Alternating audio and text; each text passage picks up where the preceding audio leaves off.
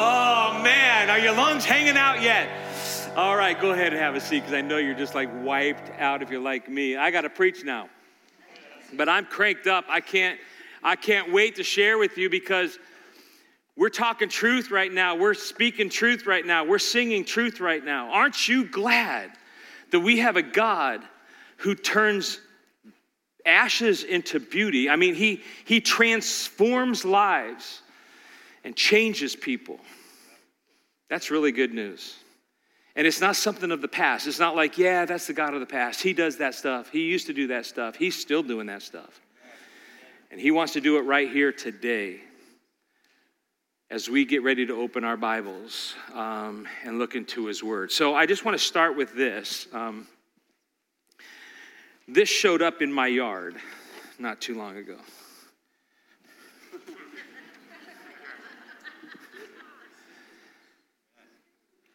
Um, so, like, uh, would you be okay if I just left this in my yard? I mean, I have to ask permission now because I don't know what I can say and what I can't say. I could definitely say that. Are you sure? How about this? You know, somebody told me they changed their like Wi-Fi password to this. Jesus 20. That's an awesome password right there. But um, would you be, I, I don't know, I'm, I'm, asking permission, I guess. I'm at, is it okay for us to be, to want to make the church great again?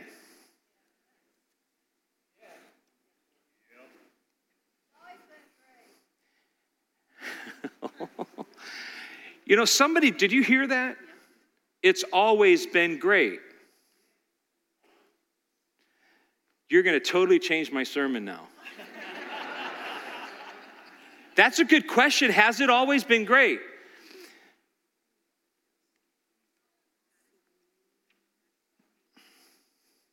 What makes the church great? What makes the church great in the world? Is the church great right now in the world?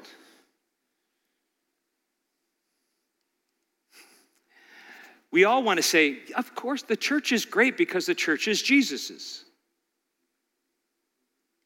right? Is the church doing the job it's supposed to be doing? How about we ask it that way?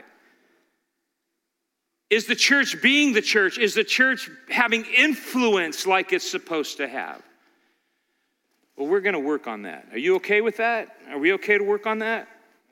Can I leave this here and not get in trouble somehow?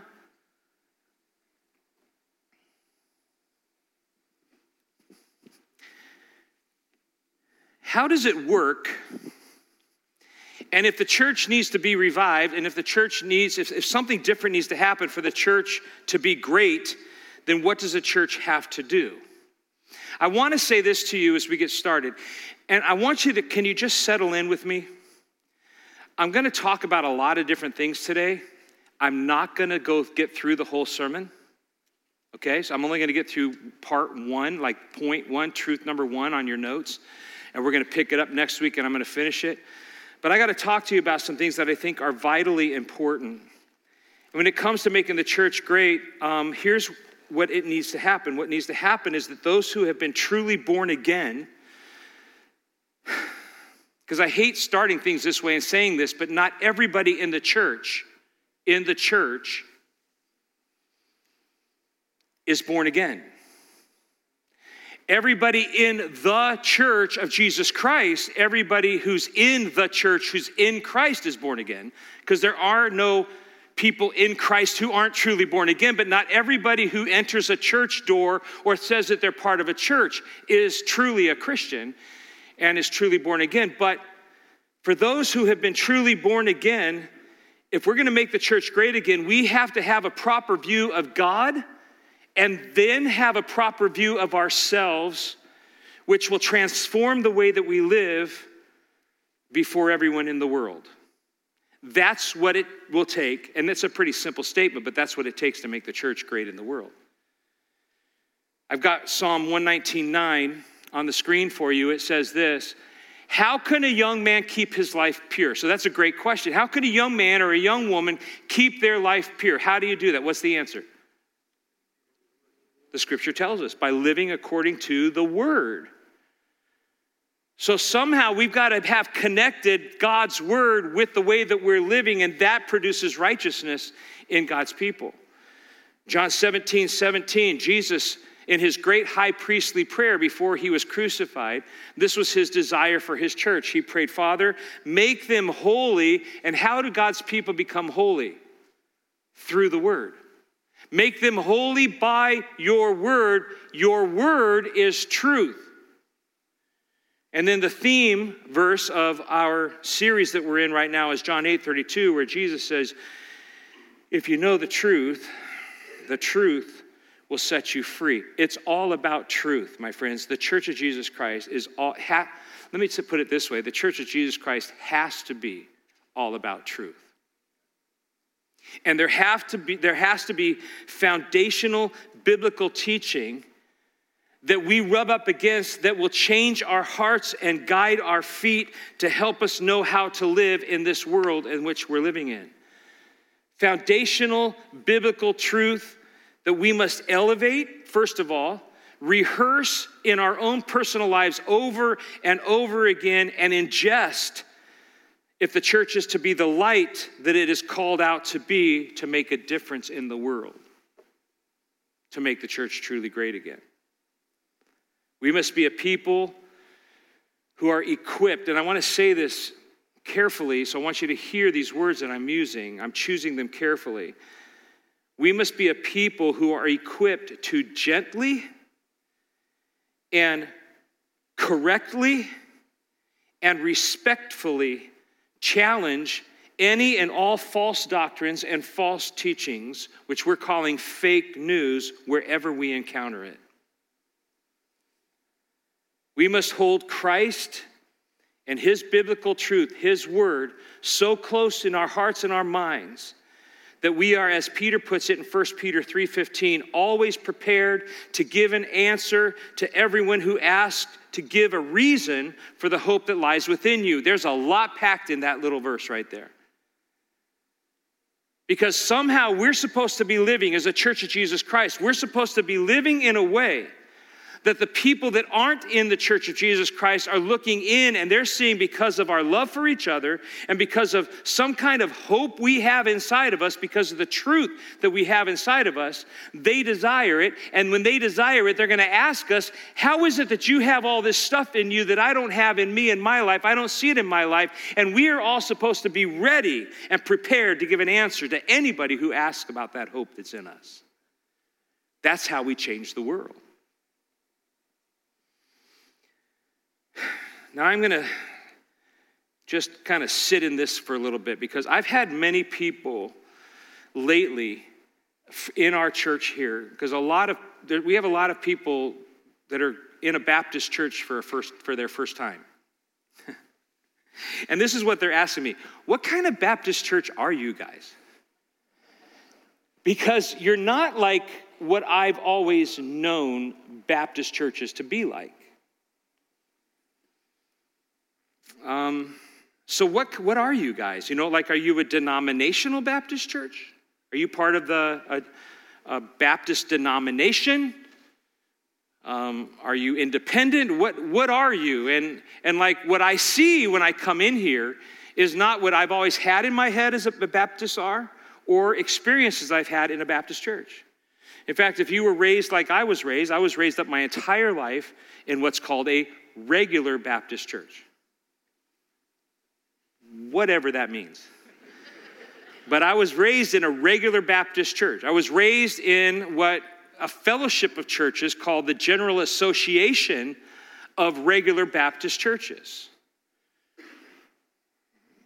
Very fundamental, very, um,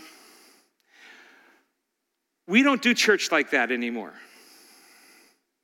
And if you're part of a regular Baptist church and you were to come into town and like move into Elkhart or move into Bristol and come to our church, you might say, hang on a second, false advertising.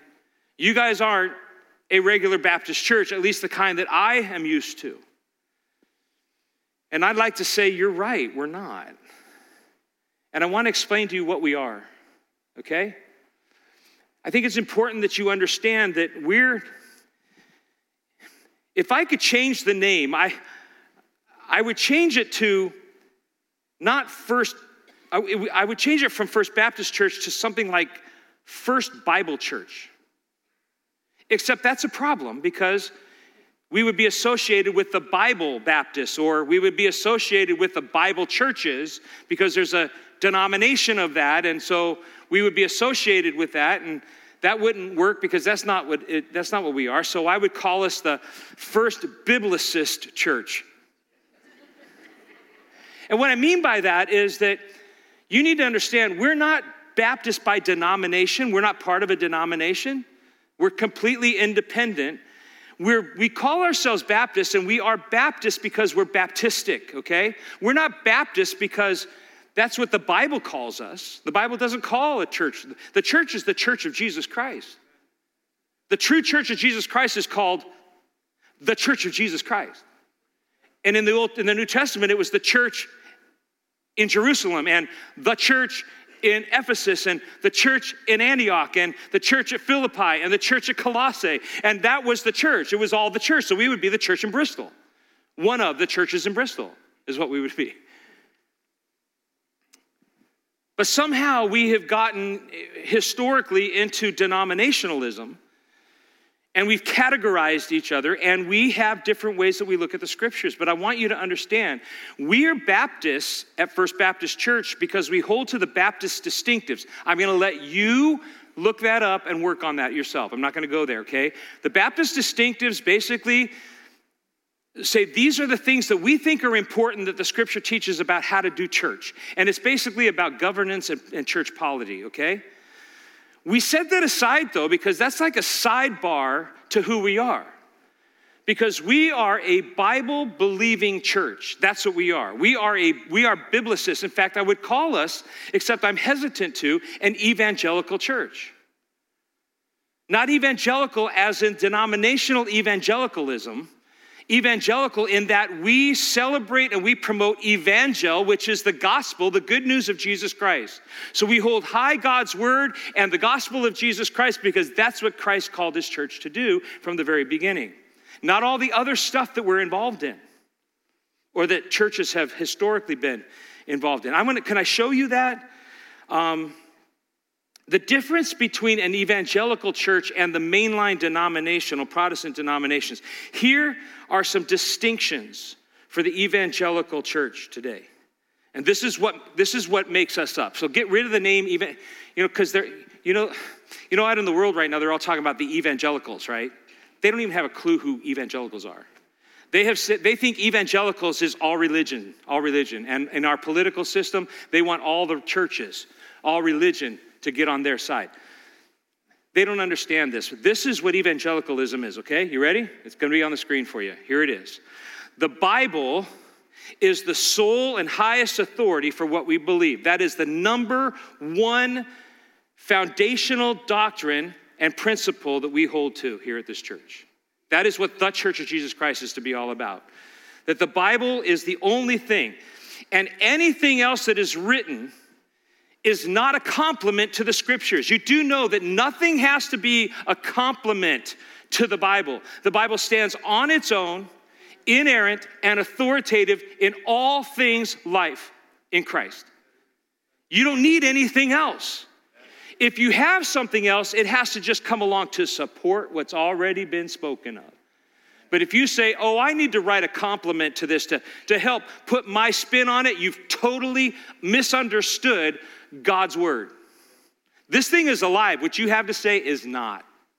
This is alive and powerful and active. It is actually God's word given to us and preserved for us. And so the Bible is our sole and highest authority for what we believe. Number two, Jesus Christ's death on the cross is the only sacrifice that can remove the penalty of sin. There is no other way to salvation except through the cross and the shed blood of Jesus Christ his death, burial, and resurrection, Jesus said, I am the way, the truth, and the life. No one can come to the Father except through me. Well, that's pretty narrow, Phil. Exactly, but we didn't make it up. We're going by exactly what the Bible teaches, and the Bible teaches that there's only one way to salvation, and it's through Jesus Christ. By faith, through grace alone. Some denominations have chosen to add to that. That there are, yes, I believe in God. I believe in Jehovah God. I believe in Jesus Christ, his son. I believe in the virgin birth. But we also teach and believe that there has to be some other things that you have to do and add to the salvation plan in order for you to be saved. That is heresy, it is false teaching, it's fake news.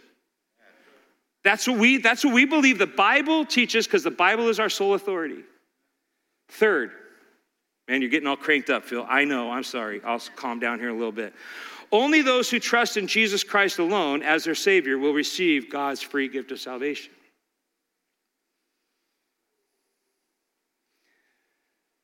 You can't earn your way to heaven. You can't give your way to heaven. You can't do good work your way to heaven. You can't be kind to people your way to heaven. You can't missionary your way to heaven. You can't baptize your way to heaven. Only those who trust in Jesus Christ alone, by grace, through faith alone in Jesus Christ, will receive God's free gift of eternal life. Number four, it is very important to us to personally encourage all non believers to trust in Jesus Christ as their Savior. This is what the church is all about. This is the Bible definition of an evangelical church. And this is what we strive to be. We don't strive to be Baptists, my friends. We want to be the church of Jesus Christ that follows the scripture. We say yes to what's called the sola scriptura the Bible alone. We say yes to the gospel and we say yes to all of the major biblical doctrines that are clearly spelled out in the scriptures. Can I give you like a summary statement? Here it is. I'm going to have it on the screen. Evangelicals build their lives and ministries around truth, and we trust in the Bible as our highest authority we depend on Jesus Christ's atoning death as the only sacrifice that can remove sin's penalty. We affirm that salvation is received by grace through faith alone, and we share the gospel with passion and urgency. If you want this run on sentence, I can give this to you. I can make it available on our website or something, but this is in a capsule. This is what the church is all to be about. This is what First Baptist Church stands for. Now, um, you okay so far? I, I felt like I've lost everybody at this point in the first service. So, you with me? You still with me? I just think this is important. I haven't even gotten to the sermon yet. You know, somebody said after the first service, you got to like, whatever. You'll get it in just a minute. All right. Mainline Protestant denominations, and I'm not going to get into to naming them because it doesn't matter, but they have historically said yes to some of the basic Bible doctrines, but they have said no to others. And in so doing, they create their own version of God's truth in order to support their preconceived views of God and his people and how they're supposed to live in this world and their view of God. That's a problem. And you might be like, well, why are you making such a big deal and drawing these distinctions? Does it really matter? It absolutely matters. You can't be loose with regard to the fundamental biblical doctrines that everybody, every unsaved person must say yes to. You can't be free and loose with those. They're not up for interpretation. There are some things that you and I can disagree on in the scriptures. There are some things that are interpretive. But the, the, the, main biblical doctrines that I have laid out for you are crystal clear in the scriptures. They're not debatable and you can't add to them. You can't mess with them. You can't be loose with them. You can't miss them. Because if you do, you will totally miss what God's trying to accomplish in His eternal plan for people. And you're going to end up leading people down the wrong path. Evangelical theologian and pastor Kevin DeYoung said it this way about what we're talking about. It matters because views of the Bible set people and institutions on very different trajectories. Institutions that have rejected the Bible's entire trustworthiness, especially as it relates to authority and inerrancy, which is there's no errors in it, have often gone on to embrace beliefs incompatible with the gospel. This controversial issue is a theological line in the sand. Listen to me closely. Shooting and wandering even a degree outside the parameters of the literal interpretation of the scriptures, a biblical understanding of the human condition, salvation by grace alone, through faith alone, in Christ alone, and the personal commitment to the Great Commission will result in a trajectory that lands you far outside God's redemptive plan for man. That's the danger of that. God's word, my friends, is like a roadmap to eternity. Everything in it is pointing towards the restoration of man from his sin and the salvation of souls. If you start messing with that, then you're taking people way outside. The scripture is our compass to guide us and to keep us on the straight and narrow path. It is a straight and narrow path. It reminds me out in the wilderness, you know, we're, we use maps and compasses out in the wilderness, and we're out in the big, vast wilderness. We don't know where we are. And especially guys that have never been there before, we'll give them a map and a compass and say, okay, do you know how to use the compass? And you know how to read the map? Okay, here's what you're going to do. You're going to get us from here to here. And if you don't, you're going to have a lot of angry, um, hungry men when you, if you don't get us where we need to go, because we're going to end up at this point. But here's the problem if they don't know how to read the compass, if they don't know how to read the map, if they're not familiar with the map and familiar with those tools, all it takes is one slight alteration, one slight degree off. And you know how it works, right? Just a little tiny degree here ends up being way over here later on because you just keep drifting farther and farther and farther. And I'm telling you, I got to say this carefully. You're going to hear me say that Satan is in mainline, mainline denominations, okay? I'm not saying that. But Satan wants to get us off of the narrow truth the clear truth just a little bit. Because if he can get us off just a little bit, or just add one thing, all we got to do is add one simple thing to salvation. And I, you need to hear this. The scripture is clear. If you rely on anything than the blood of Jesus Christ, and by grace through faith alone for your salvation, then you are earning your way to salvation and you're missing the whole thing. Thinking that you're on the right ship but you've missed it. That's why it's so important that we hold to his word. Joshua was told by God, Be careful, Joshua. Be careful to obey all that I have given you in my word. That's what he said. Not be careful to obey everything Moses interpreted my words to be, or the way the people feel about my words. It was, you be careful. In fact, you spend so much time in it that you memorize it and you soak yourself in it and you meditate on it and you ruminate on it so that you could be very careful to do everything that my word says. Don't turn from it from the right or to the left, God says to Joshua. Be very careful to do everything I have written and down, and then you will be successful, and then you will be prosperous and your feet will be directed on the right path.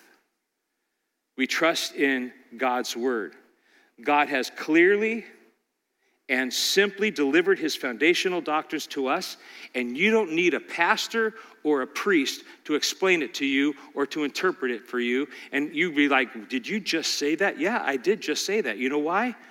Because no pastor or priest can open your eyes to the truth of God's word, only the Holy Spirit can do that. You don't need a pastor or a priest to interpret what God says to you. You just need to open up His Word. This is the beauty of it. It's powerful and it's alive. And as you start to read it, the Holy Spirit will enlighten your eyes, will enlighten your heart, will enlighten your mind, and you'll go, Yes, I believe this and I can see this because the Holy Spirit's speaking to me. That's how it works. I could preach to you all day long, and unless the Holy Spirit's in it and speaking to you, it'll just be like, and you'll, you'll just get out of here and you won't do anything with it. It won't change your life. I can't change your heart. Our eternal and earthly security is not found in somebody's or some denominational interpretation of God's word, but the clear, simple truth found in the pages of his authoritative, infallible, preserved word for his people. Have you got that?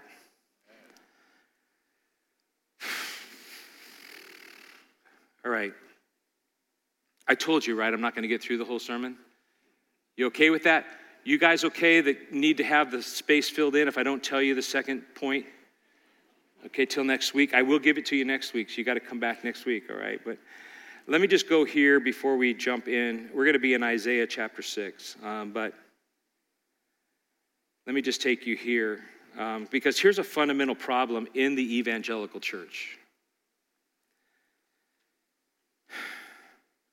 In an attempt to fight off the legalism of our fundamentalist forefathers, um, we have drifted, I think. In concern over legalism, we've drifted into license. And the result is that the church, God's holy people, have stopped being distinct and separate from the unbelieving world around us. It's harder and harder to see the church as distinct, holy people set apart from the world. That's why it's harder and harder for the people to see the church as great.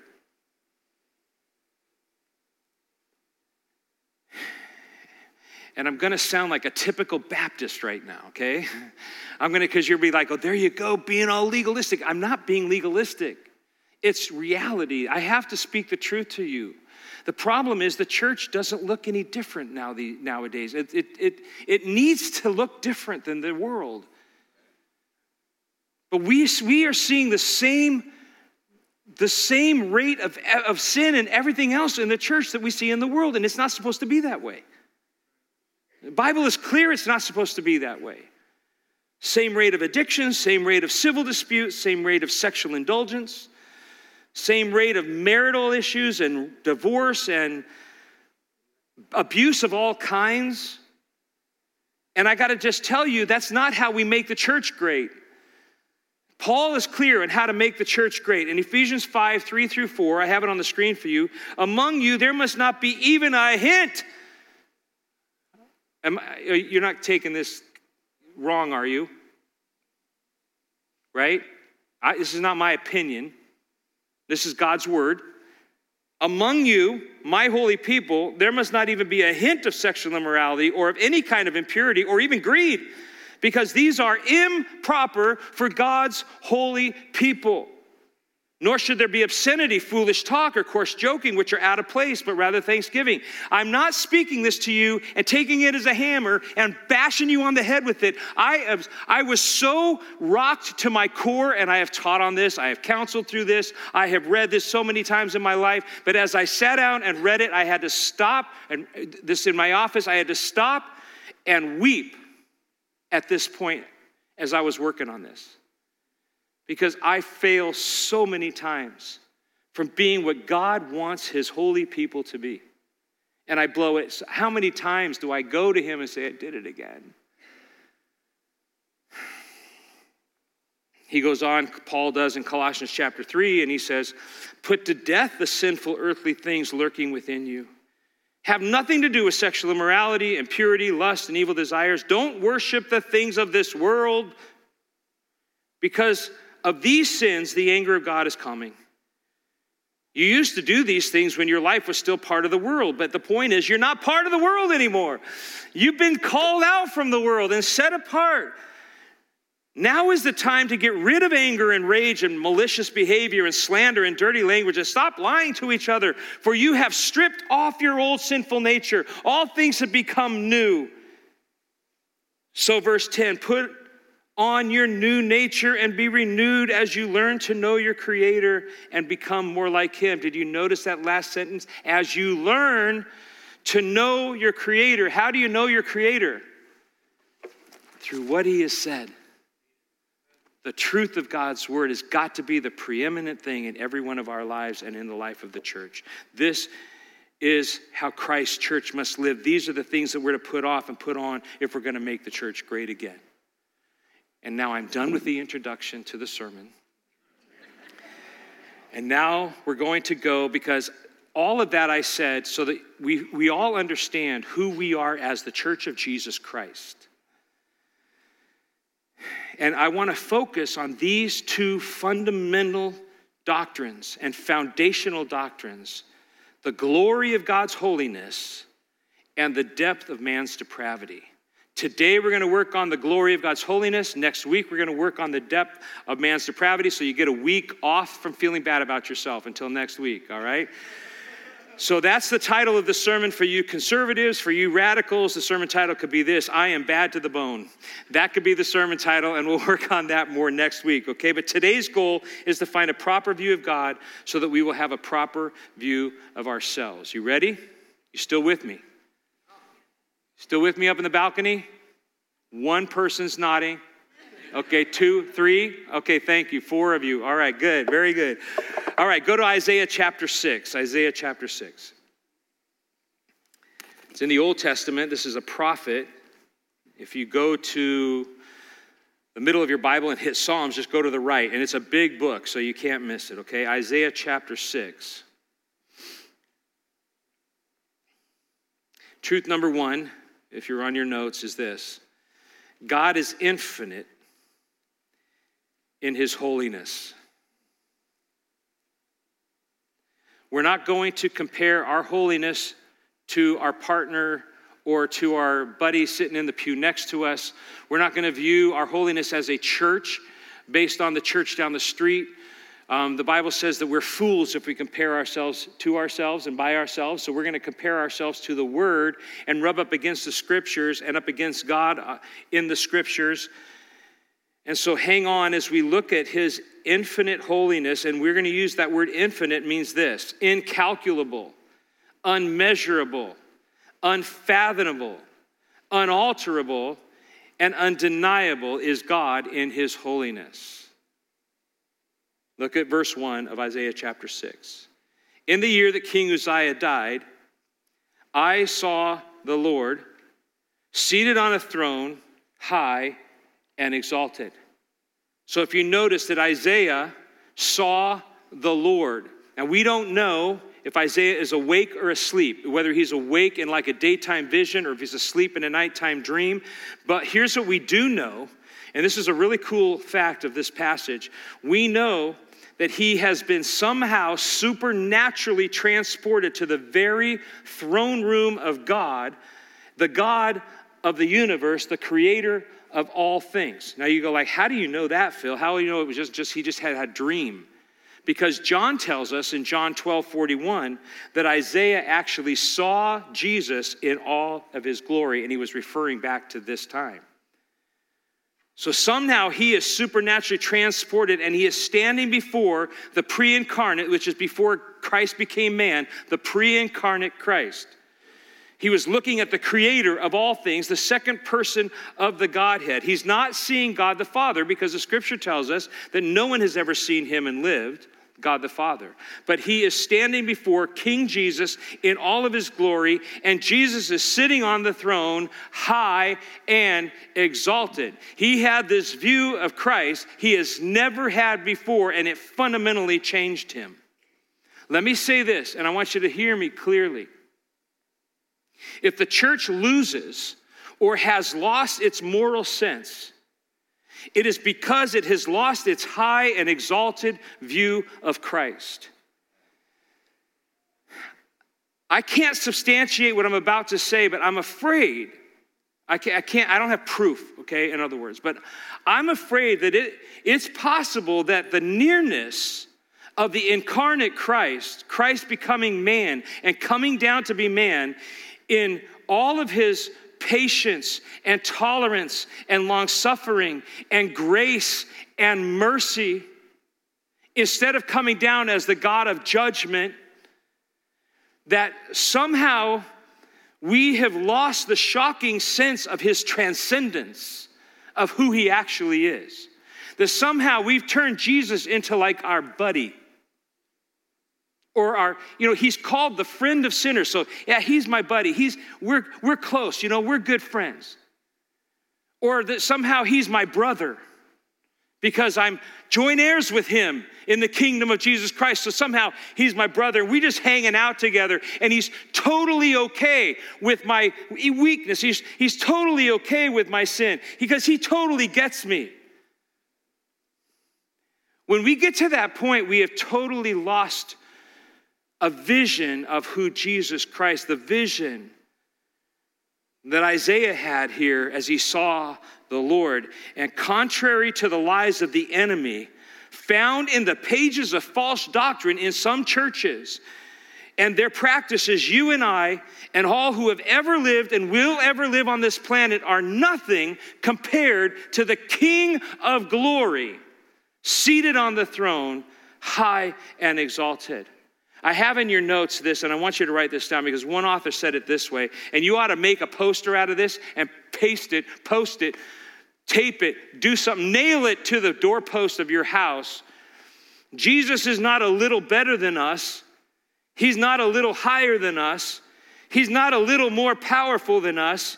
He's not a perfected version of us. No, he is incomparable in all of his glory to anything else in all the universe. That's who Isaiah saw. Can you see it? And let's keep going. Verse the second half of verse 1. Not only did he see Christ seated on the throne, exalted, high and exalted, but he saw that the train of his robe filled the temple. What does that have to do with anything? What is that? Who walks around with a train on their robe? Well, in their culture, if you were a high exalted person, you had a train attached to your robe. And the length of the train signified the grandeur of your honor and your splendor, kind of like a bride does with a big long train. And with that in mind, if you notice, the train actually fills the temple. His splendor and his grandeur and his honor is like layered, that train is like layered back and forth, back and forth until it completely overtakes the temple, the throne room. It's filled with his glory, it's filled with his splendor, and filled with his honor. Look at verse 2.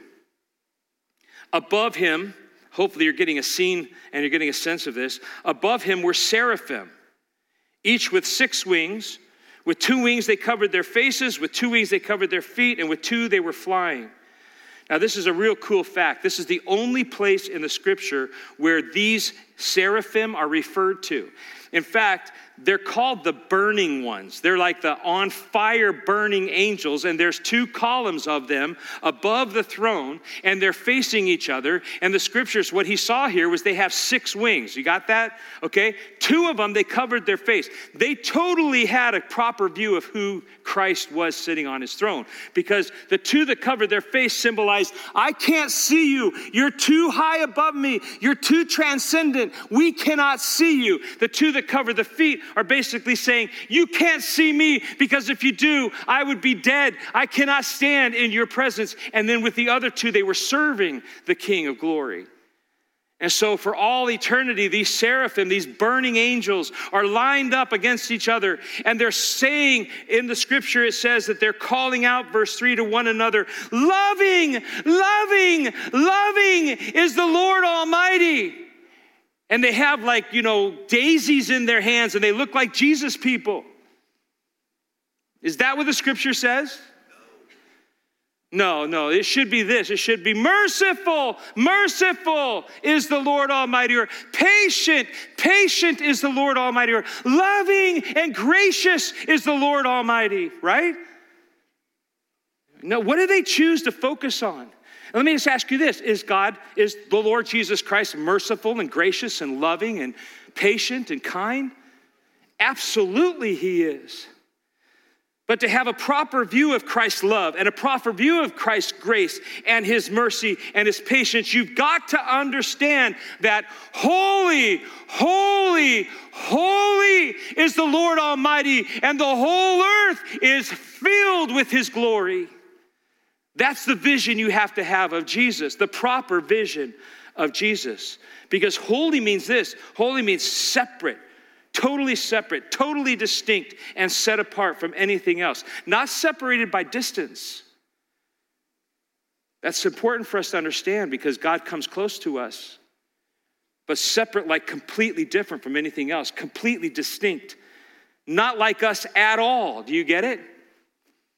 And you, you might ask, you know, like you kids might ask, why did they say it three times? Ever think about that? Why does it like holy, holy, holy? Why didn't you just say holy is the Lord? It's because in the Hebrew language, to repeat something was to emphasize the force of it or the force of the subject at hand. So it would be like this Sean, you know, you and I are Hebrews, okay? And we, we speak the Hebrew language. And so I call you up because I'm having trouble. I say, Sean, um, I'm in a deep ditch. I fell into a deep ditch. You'd be like, dude, that's, I'm sorry. I'm sorry, man. That, that, that's bad. I'll pray for you. Okay, but if I called you up, now we're speaking Hebrew now, and if I called you up and said, Sean, I fell into a deep, deep ditch, you would say to me, Man, that sounds serious, Phil. Do you need me to come over? Why don't I come over and help you get out of the ditch? But if I called you up and I said, Sean, I'm in a deep, deep, deep ditch, you'd say, Cosette, call 911, get the ambulance. I'm going to Phil's. He's in really big trouble. Do you understand how that works in the Hebrew language? And so, what we have here is we have holy, holy, holy. Not just holy is the Lord God Almighty, but holy, holy, holy is the Lord Almighty. Everything in all the universe joining in the chorus that there is a thrice holy God who made this and everything in it and is choreographing all that is in it to complement his honor and his glory, not your glory and not your honor and not mine. He's working for himself in all of this. I had somebody the other day say, How selfish is that? And you know what my response to him was?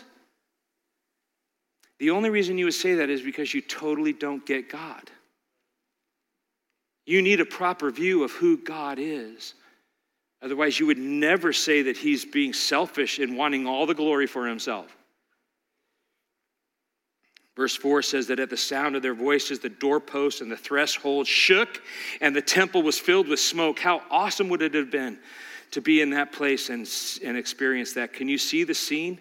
Here's Isaiah, this normal guy, and when he is confronted by the infinite, unmeasurable, infallible, undeniable, unalterable holiness of God Almighty, how does he respond? That's what we're going to talk about next week. So let me just sidestep and finish this with this. Do we as an evangelical church today, do we have a true vision of Christ in all of his glory?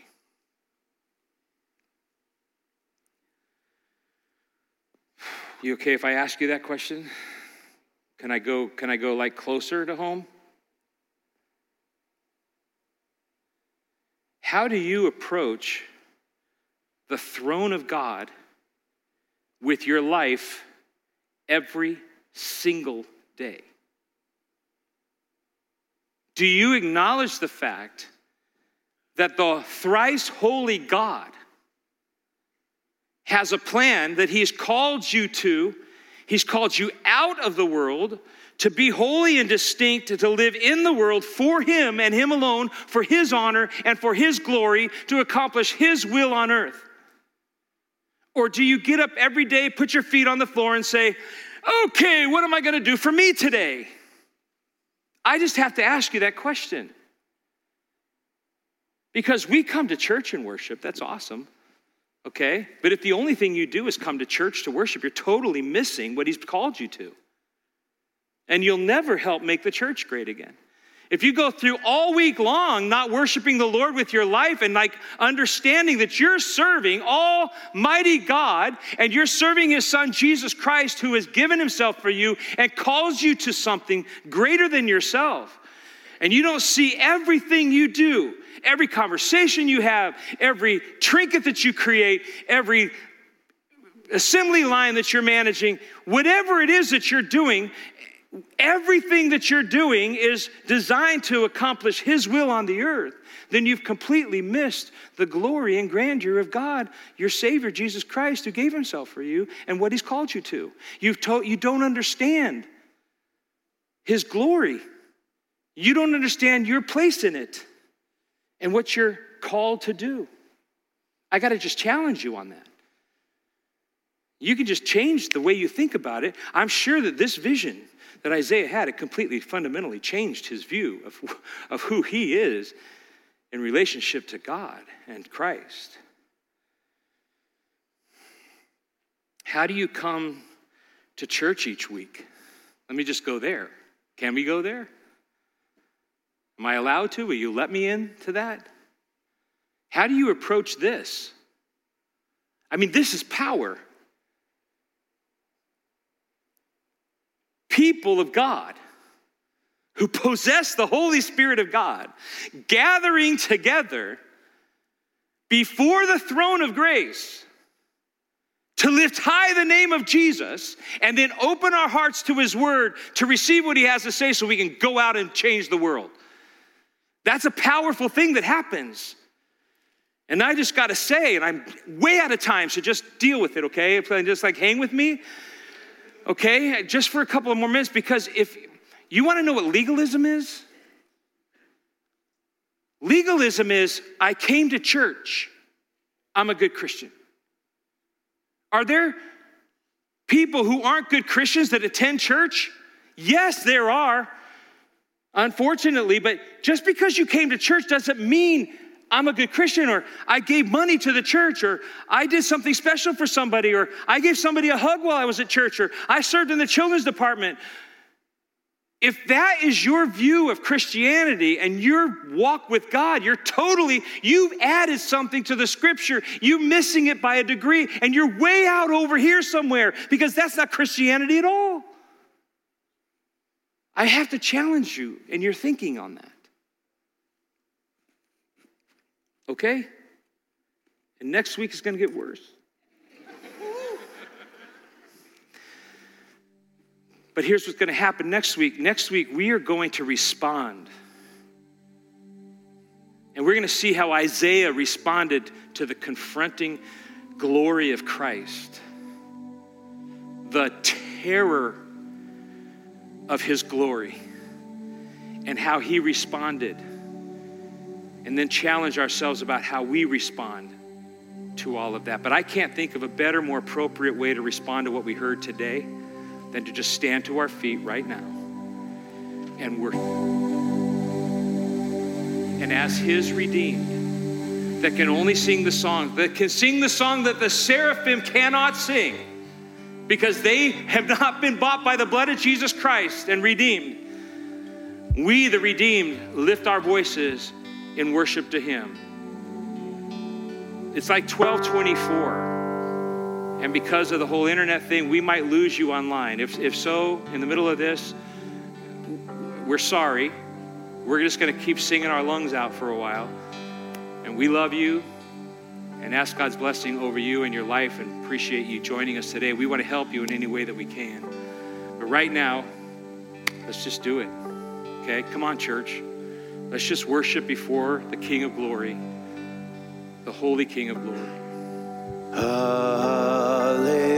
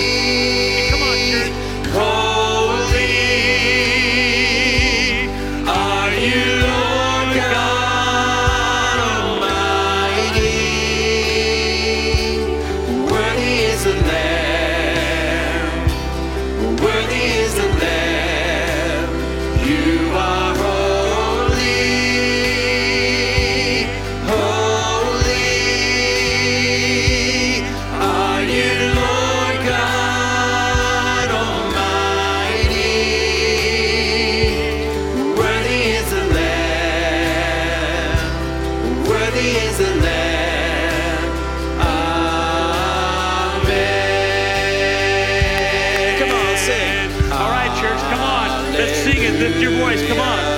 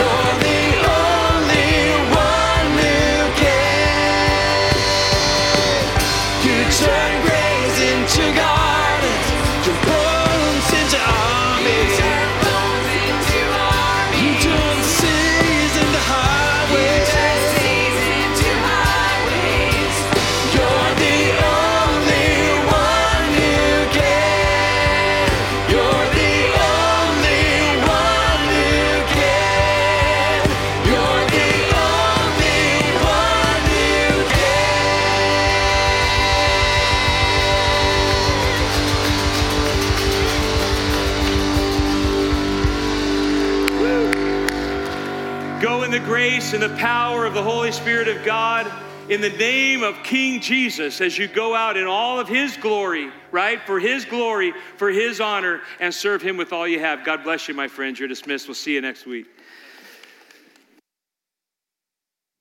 Thank you so much for joining us for Thank you so much for joining us for this morning's online service. Our hope is that it ministered to your heart deeply, and we pray that it inspires you to love God, love people, and influence our world with the gospel of Christ. If you made a spiritual decision today, or you'd like prayer in your life, we'd invite you to fill out an online connection card by clicking on the link. If you haven't downloaded our church app yet, now's a great time. It has tons of resources and opportunities that you can take advantage of. Finally, you can check out our website, fbcelkhart.org, to stay connected with us. We hope you have a great week, everybody, and we'll see you right back here next week, same time.